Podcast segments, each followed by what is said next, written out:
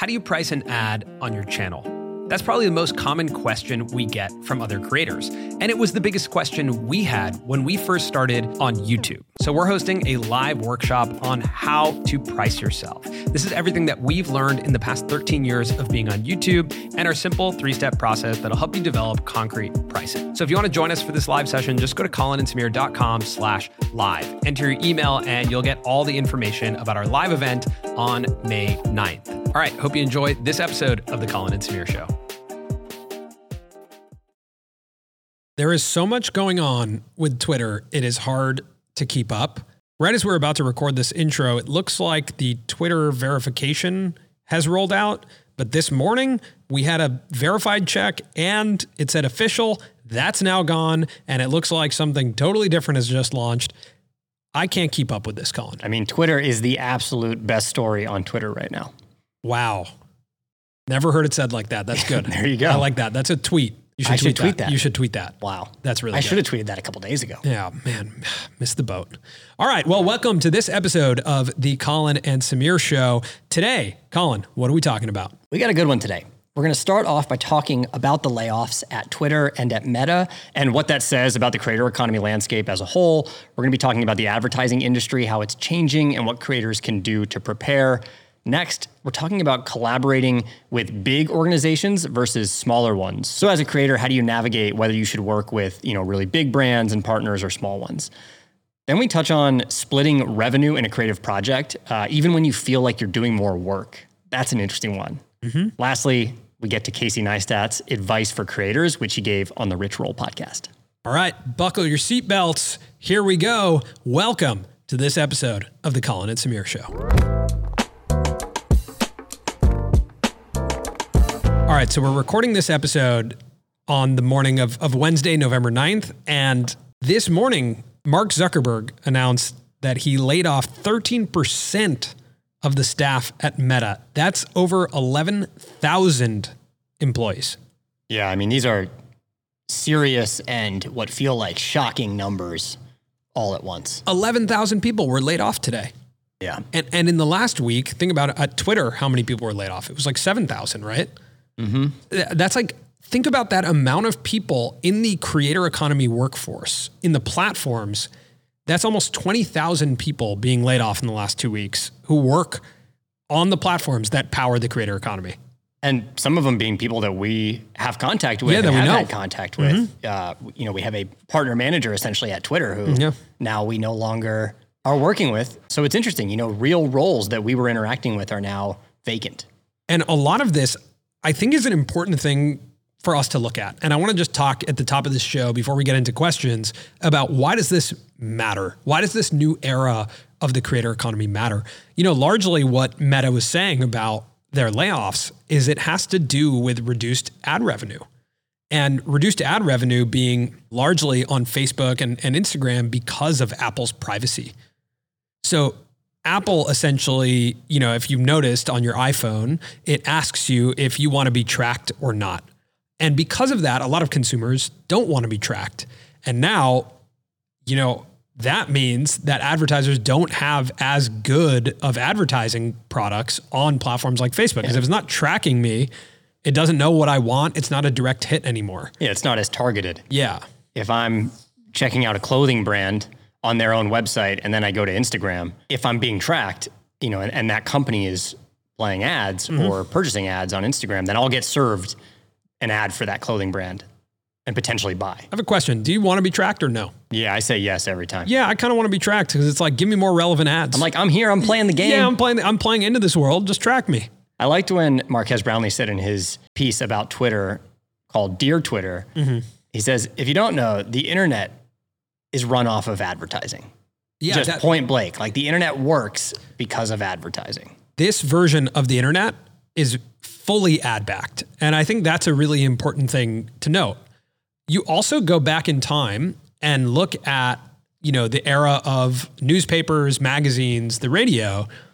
You know, magazines were a mix, but a lot of that content was also ad backed and then started to move into a subscription model, right? And to speak about that, as we look at the changes happening in these platforms. When you look at Twitter and how much has changed over the past two weeks on Twitter, when you look at what we're talking about with Meta, meaning Facebook and Instagram are no longer really, I mean, of course, advertising revenue is still really significant. Oh, yeah. But something's changing. 11,000 people got let go. And then you look at this, you know, number about YouTube's paying subscribers, meaning how many people pay for YouTube Music and YouTube Premium. That number is 80 million. 80 million people are paying subscribers of YouTube. And now you look at this new version of how we engage with entertainment on the internet. You think about Netflix, you think about Hulu, you think about YouTube, you think about Spotify. A lot of these are subscription based platforms. Yeah, and this is not new. Like you mentioned, No. newspapers, every type of media organization, whether they are huge or whether they are a small creator, is looking at these multiple different options. I could be advertising backed, I could be direct to consumer subscription backed. And sometimes it's a it's a mix of both. Yeah. I mean, when I was growing up on TV, you would ask, you know, I would ask my mom to buy different subscriptions to channels, like buy the sports package, buy the, you know, HBO. Remember you did like ask your mm-hmm. parents if they buy HBO so you could watch movies. Like we had to pay subscriptions for different type of content on TV. Although TV is also an ad backed platform, there was also this heavy influx of subscription based content that was actually better content, right? Like HBO was better content because you were paying subscription and there was no ads. So I wonder as we look at the all these shakeups in the creator space, if we're going to start to see a more subscription driven environment, you know, when I hear that number, 80 million paying subscribers on YouTube, that's really significant. And when you see, you know, the the stats around more people are watching YouTube on their TV than Netflix, when you see what Susan put out this week, if you don't know who Susan is, the CEO of YouTube, that shorts are now going to be available in the TV environment. Yeah, those mock-ups looked really cool. Shorts are now going to be available on TV. Are we moving in a direction where it's just like subscription? You know, Uh, there will always be advertising. There will always be, even on Hulu, there's advertising, right? You pay a subscription, there's ads. You can pay another subscription for no ads. For me, you know, tracking Elon over the last week, what it's illuminated is that these platforms are so integrated into my daily life Yeah. that even if he doesn't add much else to it, but he charged, I would pay for Twitter. Just as is. Yeah. And and in Marques's video, to call back to that again, like he says one of his pet peeves is that he doesn't want to ever pay for something that was once free and he thinks it'll be very difficult for people Yeah. to pay for something, Mm-hmm. Twitter, that was once free, unless they add in a bunch of features. I don't know. For me, I look at it and I'm like, wow, these platforms are so integral to how I entertain myself, how I educate myself, how I share with family and mm-hmm. friends, that if they just put a fee on it, I would pay it. Yeah, I mean, I think you look at other aspects of our life. Uber, for example. Everyone takes Ubers. What we don't notice is that Uber slowly increases pricing on us. But because it's dynamic pricing, we don't even notice. Let's think about how much Netflix has increased their pricing. Have they seen a significant drop off? Like, yeah, I think they did see somewhat of a significant drop off during the pandemic of people. Uh, But no, like, they're slowing in growth. they're slowing in growth, but people aren't leaving because it went from what, $11 to $15? Like that's a $4 increase per subscriber and I have not canceled. You know? And I think Spotify, for example, I would if Spotify raised it by a dollar, would you cancel? I probably wouldn't even notice. You wouldn't even notice. So that's that's I think An what's extra interesting $12 a year. is as these platforms get us to start paying subscriptions, it's almost harder to cancel the subscription, you know, or or like it takes a lot to cancel the subscription when it's integrated into your life. Yeah, it's interesting. You know, I remember being in college. It's like you know the first time you move into your own place, now you've got utilities that you need to pay for, Yeah. And for the most part, that was it. It was like you pay rent, you pay utilities, and now coming of age as a young person or a young adult, you have rent, you have utilities, and then you have this whole other sector now, which is basically entertainment fees of sort. It's it feels like a utility, Right. but it is not. Like feels to like a have necessity, Netflix yeah, or HBO yeah. Mm-hmm. Max or Apple TV, and even cable is expensive, right? I might be paying more in subscriptions now than I was back in the TV era when the promise was as the internet rolled out, it was like no more subscription fees. It's all unbundled and decentralized, and you can watch content for free online. All of a sudden, I'm looking at it now and I'm like, am I paying more in subscription fees now? between Yeah. YouTube TV, YouTube Premium, Spotify, Netflix, Hulu, HBO Max, Apple TV. What do you What do you think? Obviously, you know it's our business to cover media and be Yeah. informed. But when you add a new subscription, is it based out of FOMO, like fear of missing out on something that's going to be culturally relevant, or is it just your appetite for entertainment? No, it's appetite. It's, It's like your appetite. yeah, it's like Apple TV was just because of Severance, and now I But have that's FOMO, right? no, it wasn't fomo It was desire to watch it. But you hear about Severance, and Sure, you're like, okay, well now I need Apple TV because I have to watch Severance because everyone's talking about Severance. yeah, but Maybe like it's a mix I don't have that level of FOMO. Like Game of Thrones, I didn't watch Game of Thrones. Yeah, but that's where Everyone was talking about Game of Thrones. I don't care. Yeah, yeah. I have no desire to watch Game of Thrones. You're missing out on a huge community of lovely that feels like a. Dwight Schrute show. okay, now we're bringing The Office into this. You know what I'm saying though? It's like I, I didn't watch Game of Thrones. Why don't you back off? Okay, now to bring this into the world of creators, the thing I keep thinking about, you know, number one, no one is saying advertising is leaving. Advertising is a huge industry. I have a question for you. The guessing game, my favorite game. Who's the number one advertiser right now, the top spending advertiser On what? across all advertising products? Who Uni- spends the most money on advertising in a year? Unilever? Nope. Okay, I guess that's. I don't have to do multiple guesses. You don't have to do mo- That's not how the game works? No. It's Amazon.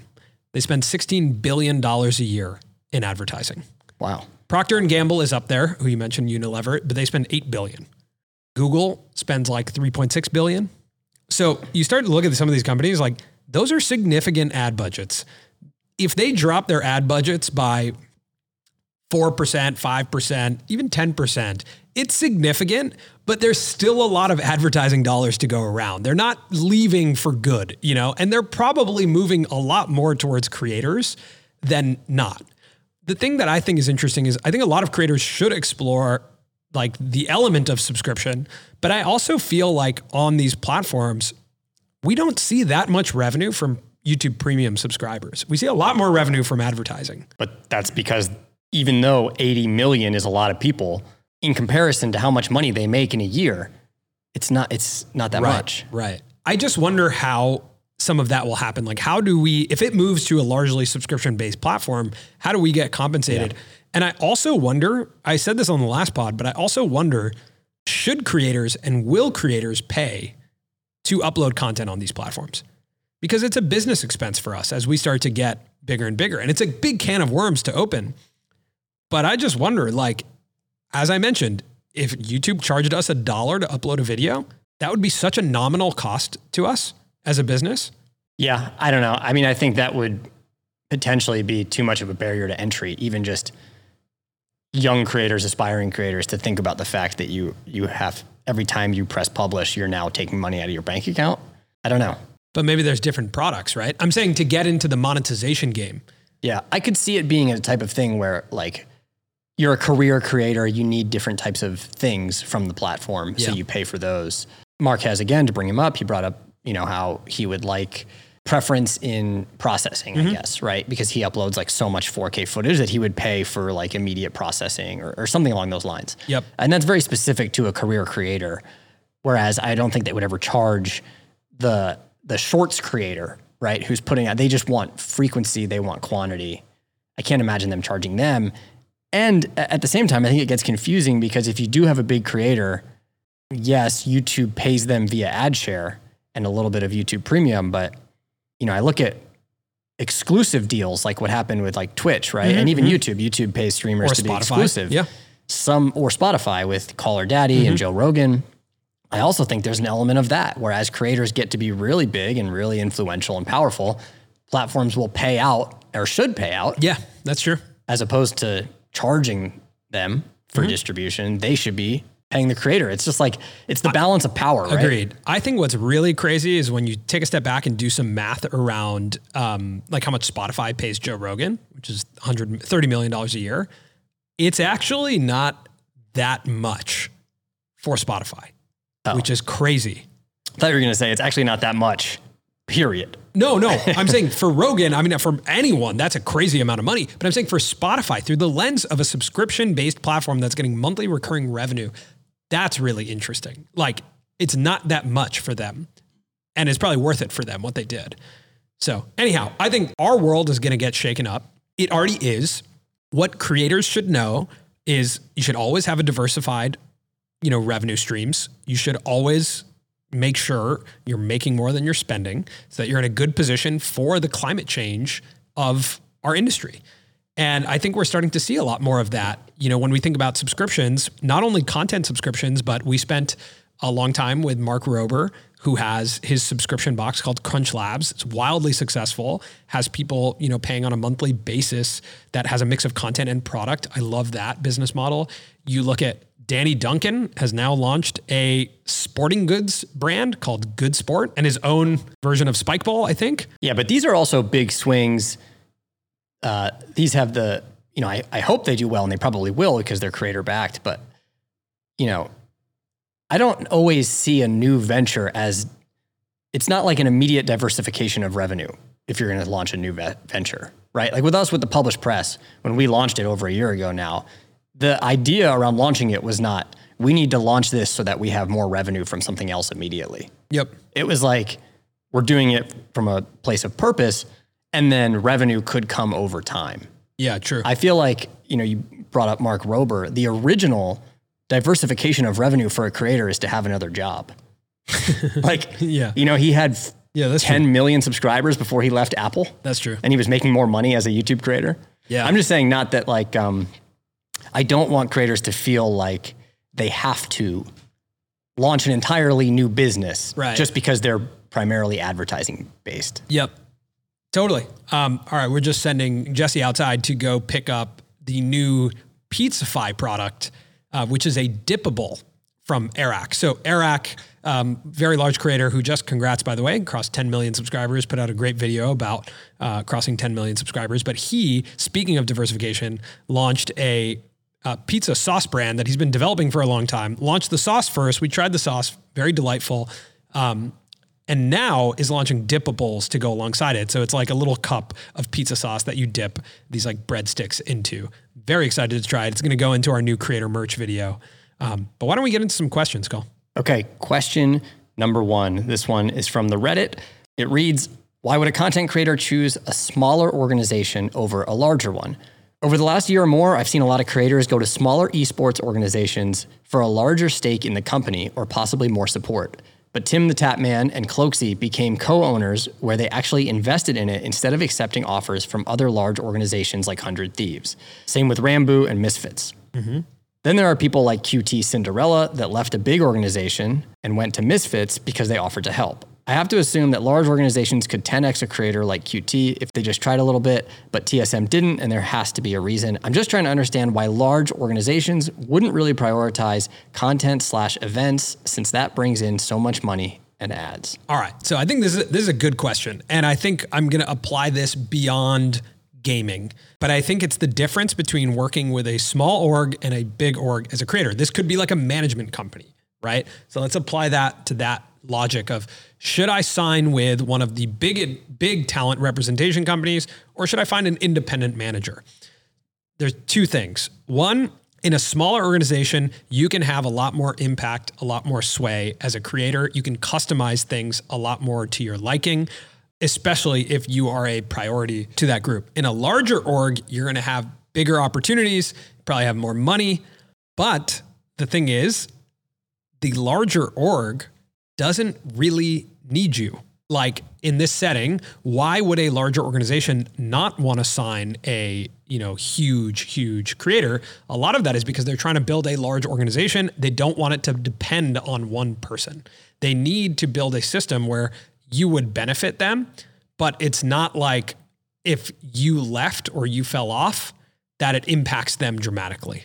For example, if we signed with a smaller company, we're much more intimately involved with them. We have more impact. We have more sway. We can customize things with them.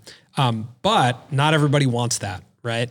Like that creates a lot of dynamic of pressure where they need us to perform. They need it to work with them signing us. Where with a bigger company, it's not that same pressure. It's not that same dynamic. And they don't want to rely 100% on us, and we don't want to rely 100% on them. So it, it really depends on the dynamic that you want to have. It's actually similar for working with brands mm-hmm. in a brand deal. Yeah. if we were lifestyle creators and let's say we had two different companies we had a levi's and then we had a new up and coming clothing brand. Right. With the new up and coming clothing brand, we're going to mean a lot more to them because they're probably spending with way less creators. So we're getting a lot of attention from them. They're getting attention from us. That can be a good thing. It can mm-hmm. also be a bad thing because they need you as They- a brand. they They've got a work. lot on the line. They need it to work. A brand like Levi's, they're spending with tons of creators. You're just a piece in their huge puzzle. Yeah. So that can be good. That can be bad. For example, with Samsung, we don't have much say over how the company is going to market to creators, right? They're their larger marketing strategy. We don't have much say in that. But also, Samsung's expectation with us is not really like we're not pegged against how many phones we sell for Samsung. We don't need to change the face of their business. No. So that's that's a really comfortable beneficial relationship because we can focus more on like brand building together. Now, in another context, right, a more creator economy startup who needs creators to sign up, they really need us to convert on that. They're really, really like it is pegged against how many signups we're, we're generating for them. But also the benefit is we get to get on the phone with the, that creator economy startup and say, hey, I actually think we should position it like this. So that's that, that's the difference. And in this two. example of the question, he's actually talking about taking a stake in the company. Yeah. Which with smaller up and coming startup companies, that can happen as Mm-hmm. a creator. You know, we've seen that happen all the time where you can actually get uh, equity in some of the brands that you're promoting. Speaking of brand deals, did you watch Dude Perfect go to space? I did. I have to be fully honest. I'm only halfway through it, not because I didn't want to finish it. We just went straight into a meeting and I haven't found time to get wow. back to it. But I'm like, they're about in where I'm at right I now. loved it. They're about to take off. Okay, I loved it. I loved the video. I what's crazy is a lot of people DM'd us and tagged us because we both said uh, in a podcast like the first creators to go to space, that video is going to go crazy. It did 10 million views in like you know a day. But I was kind of surprised that it was sponsored by MoonDAO, which is like a crypto organization that sends people to space. I'm guessing you looked into Moondao. I just surprised me. Because you know, I looked into Moondao. I was like, I, I need to know more. I got a question. You had time to look into MoonDAO, but not Yes. to finish their video. I went, I saw the ad and I went straight to moondao.com. so the advertising worked on you. It worked You- just 'cause it was- left the video. it was- for MoonDAO. Remarkable. Dude, perfect. I just would have never expected a crypto DAO Sure. to be sponsoring them. I found it interesting. Yeah. So they're, I mean, MoonDAO is a company that's trying to send more people to space. Fascinating. Phenomenal integration because Great they're integration. actually sending someone here yeah. to space. Yeah. Yeah. Really, really smart integration. Overall, thought it was super interesting. Okay. Question from the subreddit. Uh, how did Yes Theory release their pyramid documentary with a pay what's fair model? What website or company did Yes Theory use to release their pyramid documentary for early access before they posted it on their main channel? So first, let's provide some context because Colin and I were intimately involved in this process, not only in the production of it, but also in the distribution of this. We also edited this documentary. Very, very involved with this, the ins and outs. The platform was called Gumroad. So let me explain th- how this worked. Basically, we made a movie with Yes Theory, and we wanted to sell it to their audience. Now, Yes Theory, when we when we spoke to them and they thought about it, they wanted not to sell it at a fixed price, but they wanted the audience to decide the price that they wanted to pay to watch the movie. So actually, to watch this movie, you could pay anywhere above 99 cents. Now, what was really cool about the Gumroad platform that we put it out on is we really communicated that it was going to be out for two weeks in this pay what's fair model. Then it was going to be available on YouTube. If you didn't want to pay for early access, you didn't have to. But a lot of people paid for early access, which was awesome. And that's what's really cool about it is that it illuminated to us that value is not just the price on the on the movie mm-hmm. to pay for the movie. For a lot of the people who paid, there was varying levels of value that came down to supporting their favorite creators. So, you know, minimum price was 99, but there were people who paid $1000 Yeah. because that's sort of like you know the gap there for them was that this purchase for me is worth $1000 for the amount of money that I'm comfortable spending and have Yep. to support these people that I've been following for a long time. So the pay what's fair model is super interesting. It captures the the actual true market value. Like every segment of the market is sort of captured here. Totally. Yeah. So yeah, the platform was Gumroad. I think a lot more creators are going to do this. We saw Jeff Wittek do this using Patreon. It wasn't really pay what's fair. It was, you know, paywall gated. Uh, Moment House has been used for live premieres. I'm interested, to be honest, in exploring a you know live episode of some type using Moment House, like a digital live, you know, or a webinar or something that's that's live where we can engage with with all of you. Would you um, want to do pay what's fair That's a cool idea. if whatever platform we used had Yeah. it as an option?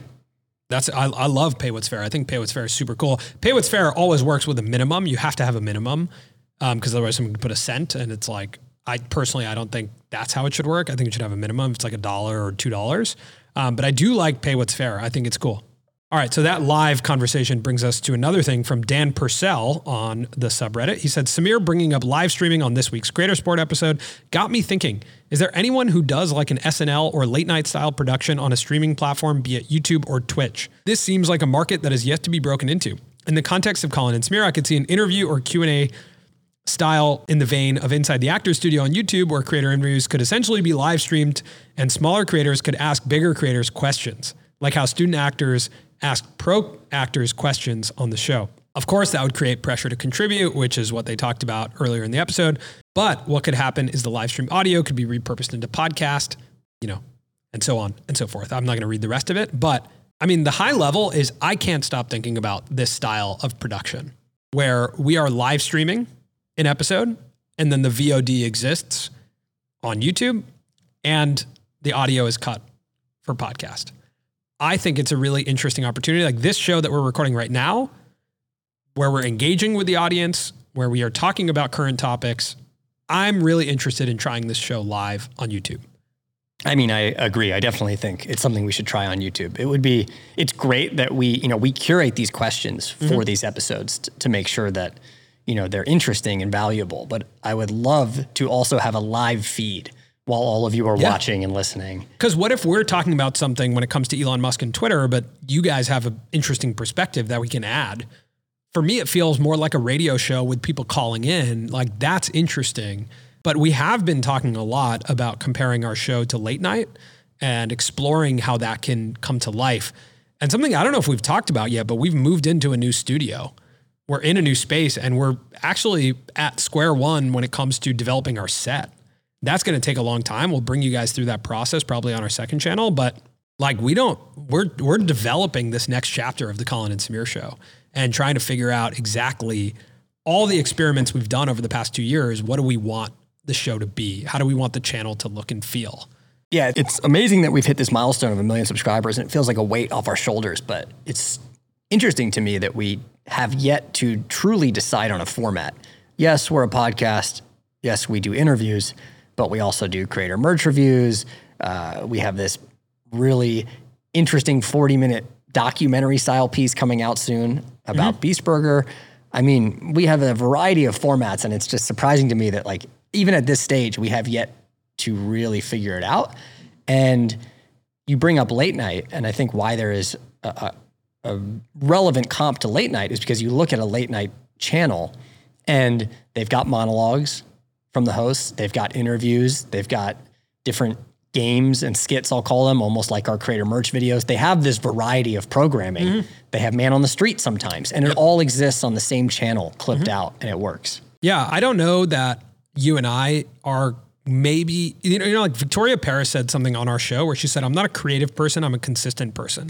I think we're the opposite. We are the exact opposite. I think we're the opposite. I think we're creative people. We're not necessarily consistent. And I don't know. I, I think I'd be curious to hear other perspectives from the outside looking in. You and I sit in, you know, in a room and say, like, man, we're making so much different type uh, of content. Everything is is different. I wonder from the outside looking in if it feels like that. I mean, I I'm sure for the most part, Yeah. you're either listening to this and you consistently, for the most part, listen to it, or you just tune into our YouTube channel and watch that. Or you do a mix of both. Do a mix of both. Yeah. Yeah. But with something you just said, we have been talking about this for a very long time. We have our Mr. Beast documentary about us spending a day with him during the opening of Beast Burger coming out this Sunday on our YouTube channel. If all things go well with the the audio mixing and everything. We're But aiming for Sunday. we're aiming for Sunday. What I would ask just from from this audience group that tunes into this show and that's that's very plugged in and knows how long we've been working on this is if you could tune into it on Sunday, leave a comment, like the video, and if you really like it, share it. It would mean a lot to us. Should we put the trailer in the subreddit a day early? Totally, yeah. Okay. Well, if you're listening to this, the trailer. Well, no, we'll just put it in tomorrow when this comes out. Okay. Yeah. But yeah, if on Sunday you could you could engage with the piece, tell us what you think about it. If you don't like it, don't share it. But if you like it, it would mean a lot to us. We've been working on it for a really long time. Or share it and tell us why you don't like it. Yeah, true. True. Fair. Okay, the last thing I want to say before we get to the next question is regarding our last episode uh, with Ashley. We did swap out the audio for that. So thank you guys for telling us that the audio was messed up. That was really helpful. We heard you loud and clear. You didn't hear the show loud and clear, but now you can because we swapped the audio, which is a great thing you can do on podcast.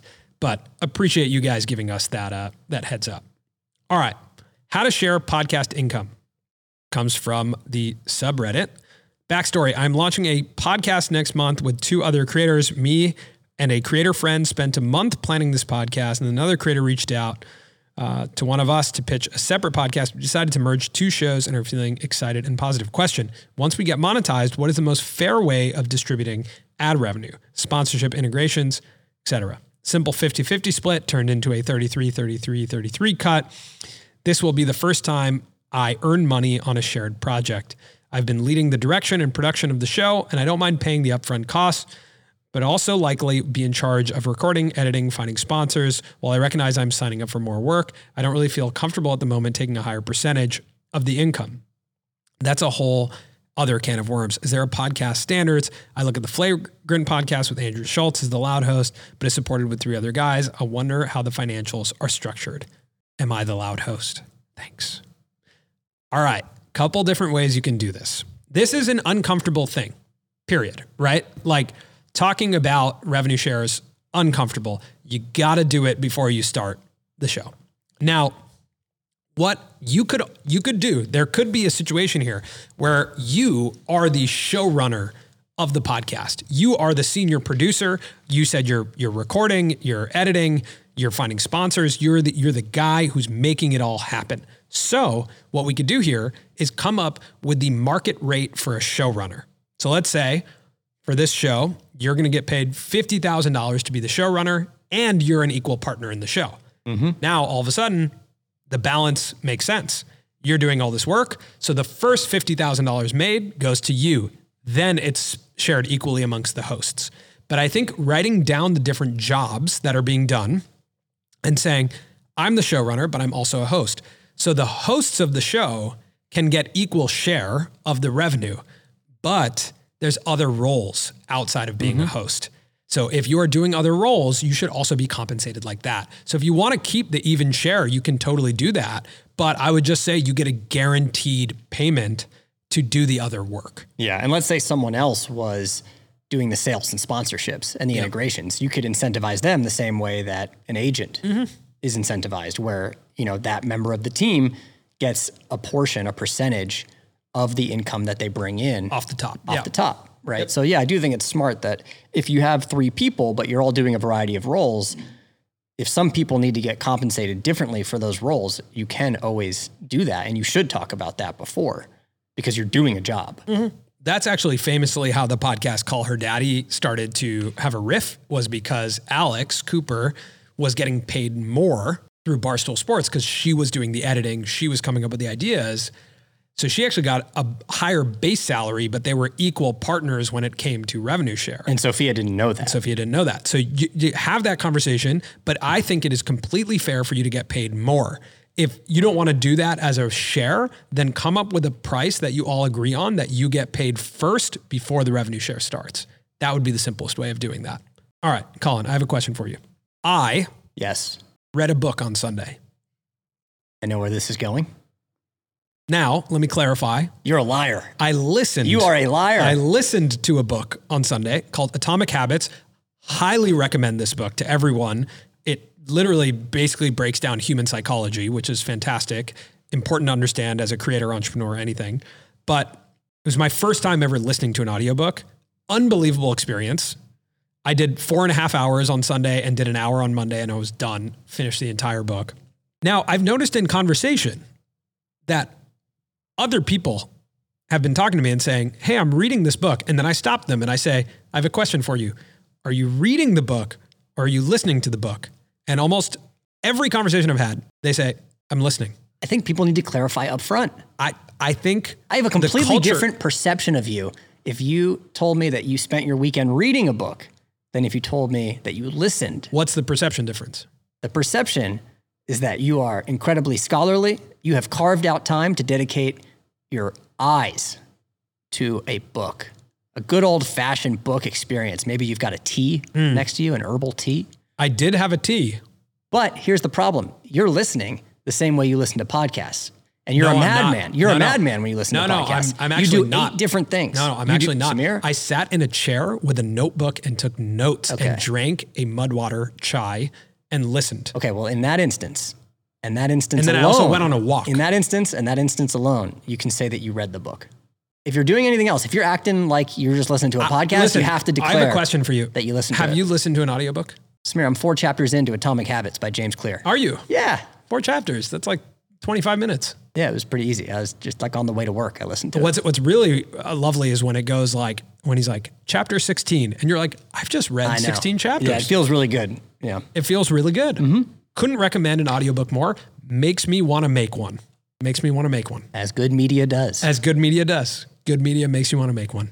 So, yeah, I want to ask the audience like is it okay to say I read a book if I listen to a book Only if you are sitting in a chair with a with a hot beverage that you made yourself and it's raining outside. Okay. Um, Casey Neistat went on Rich Roll. Rich Roll, good friend, good podcaster, great dude, great skin. Rich Roll's podcast uh, is like the. You should have led with Great Rich skin. Roll, Yeah. great skin. I love Rich Roll. Um, just candidly, Rich, if you're listening to this, I have to tell you that I felt uh, first an incredible sense of jealousy because I've always wanted to have Casey on the show, and second, I thought you did a really good job in interviewing Casey Neistat and and and kind of bringing a, a a broader perspective to him as an artist. I think he said some really interesting things on that show. The one that stuck out to me the most was him talking about patience as an artist and a creator. I really loved that. Um, Can we play that right now? yeah, Let's play it right now. I think the thing that I've come to appreciate more than ever is the importance in having patience. I think that there's such a tendency, especially in a world where you're able to count your views um, in real time, that if it doesn't work today, it's never going to work. And, you know, like I talked to Jimmy, Mr. Beast, about this a lot. And that guy spent whatever seven years making videos before he had one that broke a thousand views or something extraordinary like that. And now he's doing a billion views a month. It's extremely unsexy. It's extremely uninteresting, and no one wants to hear that it takes time, but it takes time. Patience is really the most undervalued um, aspect of succeeding in the world of media today. Patience is the most undervalued aspect of succeeding in the world of media today. I love that quote. Fantastic. Yeah, and it's honestly the the a similar type of advice that he gave us over six years ago now when we met him for Yeah. the first time. Mhm. We were kind of asking for direction, and he was basically saying, "Look, it's up to you, and it's going to take time." I love that advice. Um, I was also really interested in hearing him talk about his movie that he made about David Dobrik, which hasn't yet found a streaming partner or a home. And he said something really interesting. He said, I'd rather have the film die and no one see it than put it on my YouTube channel. I thought that was really interesting to hear from him, that he felt like it what the context of it wasn't for YouTube and also that it would define him if he put it out on his YouTube channel. Yeah, I mean, I, I completely understand and agree that he should not put it out on his YouTube channel. Stylistically, it's very different. Uh, you know, if if the documentary, which we've seen, was in the same style and in the same production as he makes his YouTube videos, and it just happens to be 45 minutes long or an hour, I would say put it up. This is your magnum opus? Magna what? Magna Carta. Magna Carta? No. No. Magnum opus. Magnum opus. Yeah. Yeah, I would say like go for it. But YouTube channels are not a dumping ground for content. It's not like this is a network, in my opinion, where you know if it's called Casey Neistat, it could be all sorts of things just about Casey or whatever, Mm. or that he's played some role in. He's a filmmaker who's done all types of projects, but they don't all go on his YouTube channel. Yeah. It's very much about the direct relationship with him. And in the documentary, he's not speaking directly into the camera. into his own lens. So I think it, it wouldn't make sense to be on his channel. Yeah, I don't know. I thought I thought that was like such a strong POV on not putting it on his own channel. Uh, I don't know. I found it to be interesting. I wonder if it'll find a home. I hope it does because it's it's it's a it's a good movie. It's it's it's interesting to watch, and I think he's a great filmmaker, and I enjoyed watching it a lot. I hope it finds a home so that everyone else can watch it, because that would be so interesting if he just doesn't put it out and he's honest about that, and he'd actually rather it die. I just wonder why it hasn't found a home. I have my thoughts, but I think it's around like the story, you know, feeling just about David Dobrik, like no one really wanting to touch that story potentially. That's my POV. But who knows? Who knows what's going on? Speaking of Donnie Dobrik, he's opening up uh, his pizza shop this weekend, Call. I know. Doughbrik's. Dough Bricks. Yeah, Do you remember in our in our first merch review, we drafted up a logo for it? It's Yeah. not that different from the logo. I just got to say that. In that both of them, the color is red. That's right. Yeah. Yeah. Just like any other pizza shop. All right.